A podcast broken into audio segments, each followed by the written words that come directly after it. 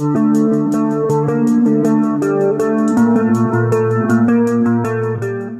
Kim Thanh và Huỳnh Đắc Thọ xin được mến chào các thính giả đến với giải trí 24 giờ sáng hôm nay và như thường lệ chúng ta sẽ dành thời gian của sáng thứ bảy để giới thiệu các bộ phim vừa ra mắt tại các rạp. Đầu tiên đó chính là bộ phim Venom đối mặt tử thù. Với bộ phim này thì uh, thiệt ra ai xem phim lậu thì cũng đã biết rồi, nhưng mà bây giờ nó mới chính thức trình chiếu tại các rạp. Kim thanh thì ờ, hôm premiere thì có bận cho nên là không có xem được. Không biết là thọ có xem chưa?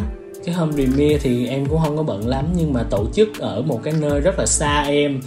Nên là hôm đó em rất là lười, em không có đi và em cũng có cái dự định sẽ đi xem tuy là chưa xem nhưng mà thông tin về Venom của cái phần này nó khá là nhiều. Nó rải rác suốt mấy tháng và đặc biệt nó là một bộ phim siêu anh hùng có doanh thu rất cao sau khoảng thời gian mà Mỹ, Hollywood bị ảnh hưởng bởi dịch bệnh, em nhớ là cái ngày đầu tiên mà Venom ra mắt ở rạp thì nó đã đạt được cái con số mà trong suốt hơn một năm qua không có một bộ phim nào có được cái doanh thu đó. Và hiện tại thì ở Việt Nam chỉ mới chiếu phần 2 vào tuần này, nhưng mà ở bên Mỹ thì họ đã lên kế hoạch để bắt tay vào sản xuất phần 3 rồi và em thấy là phản ứng của mọi người, tuy là những người mà cố tình nhận xét về chuyên môn hay là đào sâu vào nội dung, thì họ đều cho là Venom là một phim có nội dung rất là cliché, tức là rất là khuôn sáo rất là bình thường, nhưng mà ai cũng đánh giá mức độ giải trí cũng như là enjoy và cái câu chuyện của Venom thì em thấy mọi người đều cho một cái hiệu ứng rất là tích cực.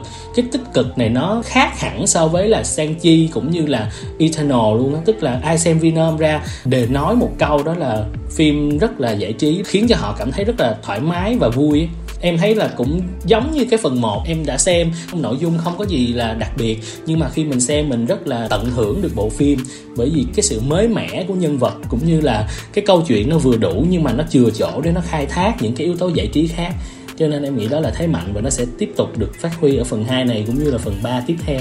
Chị thì không có rành lắm, tại vì hỏi thì một số người khen và một số người chê. Ví dụ như phúc thì phúc thấy không có hay nhưng mà một số bạn khác thì nói giải trí thì chắc là nó tùy gu á. Nhưng mà có lẽ thì về nhìn mặt bằng chung ở góc độ giải trí thì phim có lẽ là không tệ lắm, cho nên là về cái doanh thu nó mới tốt như vậy. Thành ra là các thính giả nào mà chúng ta thích các bộ phim mà kiểu siêu anh hùng á thì chúng ta có thể ra rạp xem. Hai gương mặt rất là nổi bật ở trong bộ phim là Tom Hardy và Michelle Williams, chưa kể đạo diễn là Andy Serkis là ông rất là nổi tiếng ở trong cái lĩnh vực là VFX nữa. Cho nên là chắc bộ phim thể hiện cái điều này cũng tốt. Phim hạn chế, các khán giả dưới 13 tuổi và chúng tôi sẽ tiếp tục với bộ phim Dune hành tinh cát. Và phóng viên Dương Thanh Vân sẽ đề cập cho chúng ta về bộ phim này phim này được dựa theo một cái tác phẩm văn học rất là nổi tiếng. Nhưng mà Vân cũng chưa có đọc cuốn tiểu thuyết này và cuốn tiểu thuyết này đã được dịch và phát hành tại Việt Nam rồi. Đạo diễn ờ, David Lynch cũng đã từng đưa phim này lên màn ảnh rộng rồi. Phim này cũng đã được đưa lên thành phim truyền hình luôn, nhưng Vân chưa coi bất kỳ một bản nào trước đó cả. Cho đến cái bản phim năm 2021 này, thì điều đầu tiên gây chú ý cho Vân nhất đó chính là đạo diễn. Dennis. Đạo diễn Dennis này thật ra ông có rất là nhiều phim chiếu ở Việt Nam rồi, bao gồm phim Prisoner nè, Sicario nè, Blade Runner 2049 nè, là những bộ phim của ông đã từng được chiếu ở Việt Nam. Thì rất là hay, nhưng thường thì à, Vân cảm thấy có vẻ như là khán giả không được biết đến nhiều phim của ông thì phải. Thì đó là một điều Vân cảm thấy rất là đáng tiếc. Nhưng thực sự nếu như mà đã thưởng thức rồi, cảm thấy bạn không thể đứng dậy và bước chân ra rạp cho đến khi phim kết thúc luôn thì khi mà Vân biết bộ phim Dune này do ông đạo diễn thì Vân rất là hào hứng muốn coi và giống như là chị chờ rạp được mở lại và được coi bộ phim này đặc biệt với phiên bản IMAX. Những bộ phim trước giờ của Dennis thì Vân coi thì thấy là cái hình ảnh của bộ phim cực kỳ đẹp, rất là đẹp. Cho nên nếu mà được thưởng thức ở trên rạp chiếu IMAX thì coi như là tuyệt vời. Và giống như là phim của Christopher Nolan vậy, phải coi ở IMAX nó mới xứng đáng trong cái bộ phim này, ngoài cái tên đạo diễn là Dennis ra thì nhìn vào dàn diễn viên thôi là cũng muốn coi rồi. Một dàn diễn viên vô cùng hùng hậu giống như có Oscar Isaac. Oscar Isaac cũng đóng rất là nhiều phim đặc biệt như Star Wars từng chiếu ở Việt Nam nè. Rebecca Ferguson thì cô cũng từng đóng phim ờ, Mission Impossible cũng được chiếu ở Việt Nam rồi nè. Có cả ờ, uh, các anh đóng Aquaman. Jason mora thì phải uh, mà không nhớ chính xác tên. Rồi có một diễn viên nổi tiếng của Đài Loan đó là Trương Chấn nè. Có cả Josh Brolin là người đóng vai Thanos nè. Có zedasa đóng vai người yêu của người nhện phiên bản mới nè và đặc biệt là anh chàng nam diễn viên chính Timolet đang được xem là nam diễn viên trẻ nổi bật nhất hiện nay tại Hollywood. Anh này đang rất là hot, rất là nhiều người muốn mời anh này đóng phim, mà anh này đóng phim nào? Phim đó cũng là một cái dàn, coi như là từ dàn cast đến crew là hùng hậu. Thường anh này được mời tham gia vào những bộ phim nhìn vô thôi là mình thấy là cần phải muốn coi rồi cho nên là một bộ phim mà mới đầu vô chị nhìn tên đạo diễn và tên diễn viên thôi là mình cảm thấy muốn coi rồi đó. Chưa cần biết là nó ra sao hết. Tuy nhiên thì uh, khi bước vào rạp á, thì mình cũng khuyên mọi người trước khi coi thì nên ờ, xử lý những vấn đề riêng tư trước. Bởi vì thực sự bạn bước vô rạp và phim bắt đầu rồi cho đến phim kết thúc bạn không có muốn bước ra. Bộ phim này thì hiện tại là sẽ được chia ra làm hai phần và chúng ta đang được coi phần 1 phần 2 dự kiến khởi chiếu vào tầm tháng 10 năm 2023 bộ phim thì bối cảnh nó giống như một bộ phim cổ trang nhưng mình cứ nghĩ nó là một bộ phim cổ trang của Hollywood. Thì nói chung là cũng có hoàng đế và cũng có những cái đại gia tộc, rồi những đại gia tộc chiến đấu với nhau. Hoàng đế thì thật ra ông cũng có những âm mưu riêng, chỉ là những cuộc chiến đấu giữa các đại gia tộc và cái điều mà khiến họ chiến đấu đó chính là hương liệu ở trên một cái hành tinh. Mà hành tinh đó thì toàn là cát thôi, sa mạc không thôi à. Nói chung là cuộc chiến mà nó liên quan đến lợi ích phe nhóm, các thứ, thì cái đó là vân chị kể sơ thôi. Đó là điều đầu tiên mình thấy ở trong phần 1 này điểm đặc biệt thì dĩ nhiên là giống như là trong các bộ phim cổ trang mà mình thường coi ở phim tàu á, thì thường ví dụ như cuộc chiến phe phái thì sẽ có một anh hùng nhân vật nam nhân vật chính trỗi dậy. Giống như nam nhân vật chính trong các phim kim dung chẳng hạn thì sẽ uh, xảy ra những biến cố trong cuộc đời.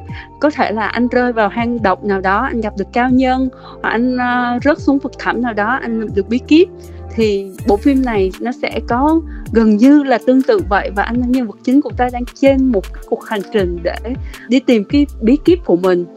Những cái gì chúng ta coi thì nó chỉ mới là sự khởi đầu, sự mở màn và sự giới thiệu về cái à, hành trình này thôi tuy nhiên chỉ là giới thiệu vậy thôi, nhưng mà coi đã thấy thú vị và hấp dẫn.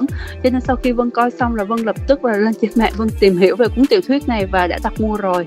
Để vân muốn đọc luôn, chứ giờ vân không biết cho đến phần 2 năm 2023 hai năm nữa nó cũng hơi bị lâu, cho nên vân muốn đọc thêm chuyện để tìm hiểu thêm. Có những cái mình thấy được trên phim nó như vậy, nhưng mà có thể trong chuyện nó có những cái ý khác trên phim nó không diễn tả được hết. Với phim của Dennis thì về mặt hình ảnh thì không phải chê cực kỳ đẹp. Đẹp dã man mà vân thực sự khuyên rằng bạn nên coi IMAX mới thấy được cái vẻ đẹp nó nó đã như thế nào. Mặc dù là phim chủ yếu quay ở sa mạc không thôi, nếu như mà bạn nào nhớ năm xưa từng coi cách đây khoảng 4 năm năm từng coi phim Mad Max The Fury Road mà phim cũng toàn quay ở sa mạc. Mà thích cái vẻ đẹp sa mạc đó thì cũng một phần nào đó cũng sẽ thích vẻ đẹp sa mạc của phim này. Mặc dù là cái vẻ đẹp sa mạc của Fury Road thì nó có vẻ nóng lạnh còn cái vẻ sa mạc trong bộ phim uh, xứ cát này thì đối với vân vân cảm thấy nó nên thơ hơn và đẹp hơn. Ngoài ra vân cũng rất thích nhạc của phim này và nhạc của phim này được sáng tác bởi Hans Zimmer và ông này thì quá nổi tiếng trong giới làm nhạc phim rồi. Chỉ cần thấy cái tên Hans Zimmer là thấy rồi chuẩn bị Oscar rồi đó.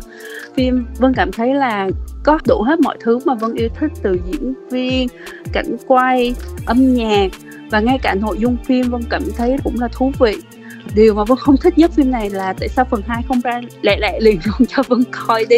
Mà phải chờ đến 2 năm nữa mới coi phần 2 chịu đựng không nổi. Vâng và bộ phim Hành tinh cát thì hạn chế các khán giả dưới 13 tuổi. Chúng tôi sẽ à, đến với bộ phim thứ ba là bộ phim kinh dị vùng đất câm lặng phần thứ hai. Và Dương Thanh Vân cũng sẽ tiếp tục giới thiệu về bộ phim này. Sau khi coi vùng đất câm lặng phần 1 Vân cảm thấy quá thích thú. Vân không nghĩ rằng anh diễn viên chồng của Emily Blunt, anh John Canlasty gì đó. Anh John từ một diễn viên mình nghĩ rất là bình thường, một diễn viên hài. Đến khi anh bắt tay qua làm đạo diễn lại có thể làm đạo diễn một bộ phim tốt như vậy. Và vẫn nhớ không lầm là anh là người viết kịch bản luôn. Nếu như tất cả những ai đều coi phần 1 cảm thấy nó quá thú vị đi thậm chí đến nỗi mà vân nghĩ là cái bộ phim đó mà lời khuyên là mọi người không nên ăn bắp rang bơ luôn ở trong rạp, không nên uống nước luôn á, bởi vì là cái bộ phim nó im ắng hết nguyên cái bộ phim. Bạn làm một cái gì đó nó cũng nghe tiếng được, cho nên là khi mà bộ phim này tiếp tục làm phần 2 thì mình cũng sẽ rất là muốn biết được hành trình của bố mẹ con như thế nào khi mà bước ra. Vân tin rằng họ sẽ bước ra khỏi cái ngôi nhà của mình và đi qua những cái vùng đất mới. Có thể là họ sẽ chia sẻ được cái ờ, bí kíp mà họ diệt được những cái con quái vật ngoài hành tinh kia cho mọi người hoặc là khám phá ra một cái điều gì đó thú vị mới. Cho nên là vân cũng rất mong chờ coi phần 2 này, vì vân cũng khá thích Emily Blunt là không phải chê, và đặc biệt là cái bạn diễn viên nữ đóng vai người con gái lớn đó, bởi vì bạn đó là diễn viên, không phải là diễn viên chuyên nghiệp. Bạn đó là một người mà bị điếc thật sự, và bạn đó đã đóng phim này quá tốt qua đến phần này giống như là bạn gần như là nhân vật chủ đạo luôn của bộ phim. Và gần như vân tin rằng sau khi phần 1 bạn đóng quá tốt như vậy thì uh, vợ chồng nhà Emily Blunt nghĩ rằng là nên khai thác xoay xung quanh nhân vật của bạn này và đưa bạn này lên coi như là cái nhân vật bắt đầu là trở thành nhân vật chính của cái câu chuyện của vùng đất câm lặng. Cho nên là đi theo bước chân của một người bị điếc đúng là câm lặng luôn. Bởi vì bạn là bị điếc thế giới của bạn coi như là câm lặng cho dù bạn có tạo ra tiếng động thì bạn cũng không biết bạn tạo ra tiếng động và cũng không nghe được tiếng chân của những con quái vật. Nhưng mà bạn làm sao? Bạn trở thành người nhân vật chính và có thể tiêu diệt được chúng. Đó là một idea vân thấy rất, rất là thú vị. Và thực sự qua đến phần 2 này Vân cũng không cảm thấy là nó dở hơn gì đó so với phần 1 bởi vì đa phần khi mà phần 1 quá hay đi thì thường mà làm phần tiếp theo nó sẽ khó hay được bằng hoặc khó đạt được cái mong chờ được như của người ta. Nhưng đối với Vân, ít ra phần 2 này nó vẫn có những cái điểm sáng nhất định của nó. Ít ra là chúng ta sẽ thấy được khởi nguồn của những cái con quái vật này từ đâu và câu chuyện như thế nào và có những cái góc máy quay ở cái đoạn đầu cái thời gian mà trước khi những con quái vật này xuất hiện của bộ phim á, thì cái cách quay phim vào cái trường đoạn đó đến khi những con quái vật xuất hiện và mọi người hỗn loạn chạy trên phố Vân cảm thấy hay và rất là thích.